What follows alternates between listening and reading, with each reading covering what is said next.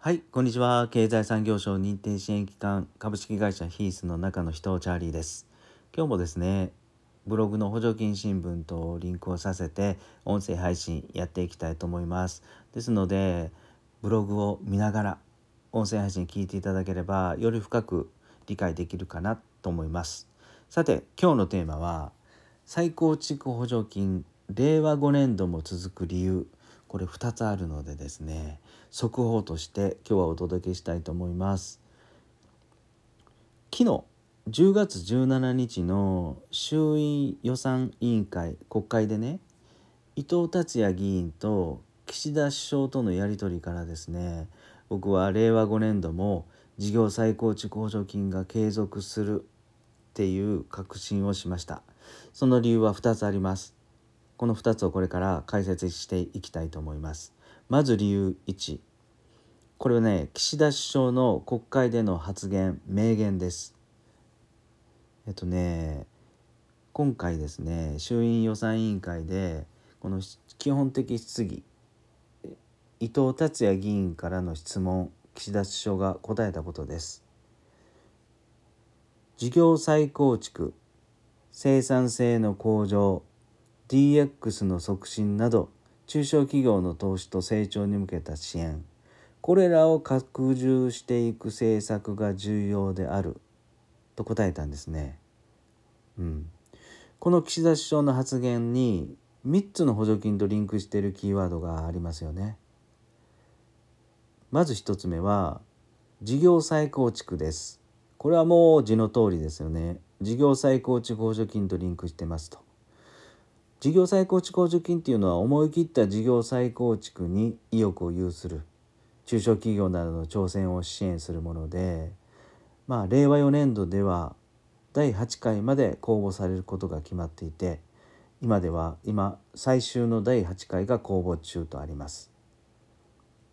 そして今度はですね2つ目生産性の向上とも言いましたよね。これはもうものづくり補助金です。革新的サービス開発や試作品開発生産プロセスの改善を行うための設備投資などを支援するものと。令和2年3月の公募開始以来ですねもうずっと通年で公募を行っている補助金ですよね。そして3つ目は DX の推進。これはもうデジタルトランスフォーメーションの促進とあるんですが IT 導入補助金ですよね。自社の課題やニーズに合った IT ツールを導入する経費の一部を補助するってことで業務効率化や売上アップをサポートするものですよね。もうねこの3つのあの補助金もう分かりやすく明言化されました岸田首相は。はいこれが理由1つ目です。で理由2つ目はですね伊藤達也議員の緊急提言です。あのこの質疑中応答中にですねあの一つのテロップを出してきましてかつて金融担当大臣や内閣総理大臣の補佐官を務めた伊藤達也議員がね岸田首相へ一つのテロップ中小企業緊急支援パッケージっていうテロップをあの提案しました。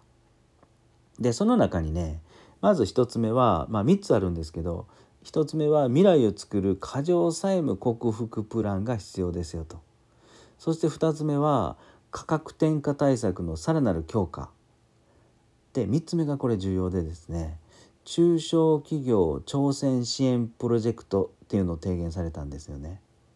うん、この中小企業挑戦支援プロジェクトっていうのはプロジェクトというのは3つの柱で成り立ってますと。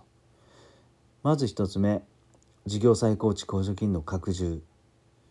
2つ目生産性革命推進事業の拡充。そして3つ目円安を契機にした輸出促進インバウンド需要喚起。鉄球の課題への対応と書いていました。この3つね。で1つ目のこの事業再構築の補助金の拡充っていうのがあの伊藤議員が岸田首相へ提言されたことこれが明言されていました。はい。この2つの今回ね予算委員会の岸田首相と伊藤議員のやり取りで明言されたこと。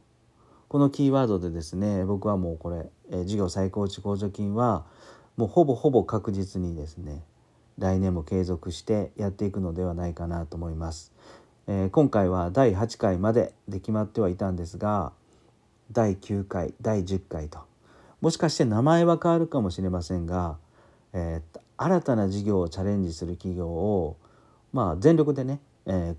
国は政府は応援しようとしています。はい、その気持ちが現れる現れた、えー、結構明確に現れたですね、えー、10月17日の予算委員会の岸田さんの発言ではなかったのかなと思います。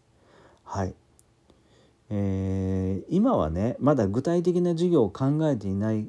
企業の方経営者の方もですねこれを機にじっくり事業を見直してみてはどうでしょうか。まだ来年度も再構築補助金やものづくる補助金は続きますよ。ということで現場からは以上です。今日も最後まで聞いてくださってありがとうございました。チャーリーでした。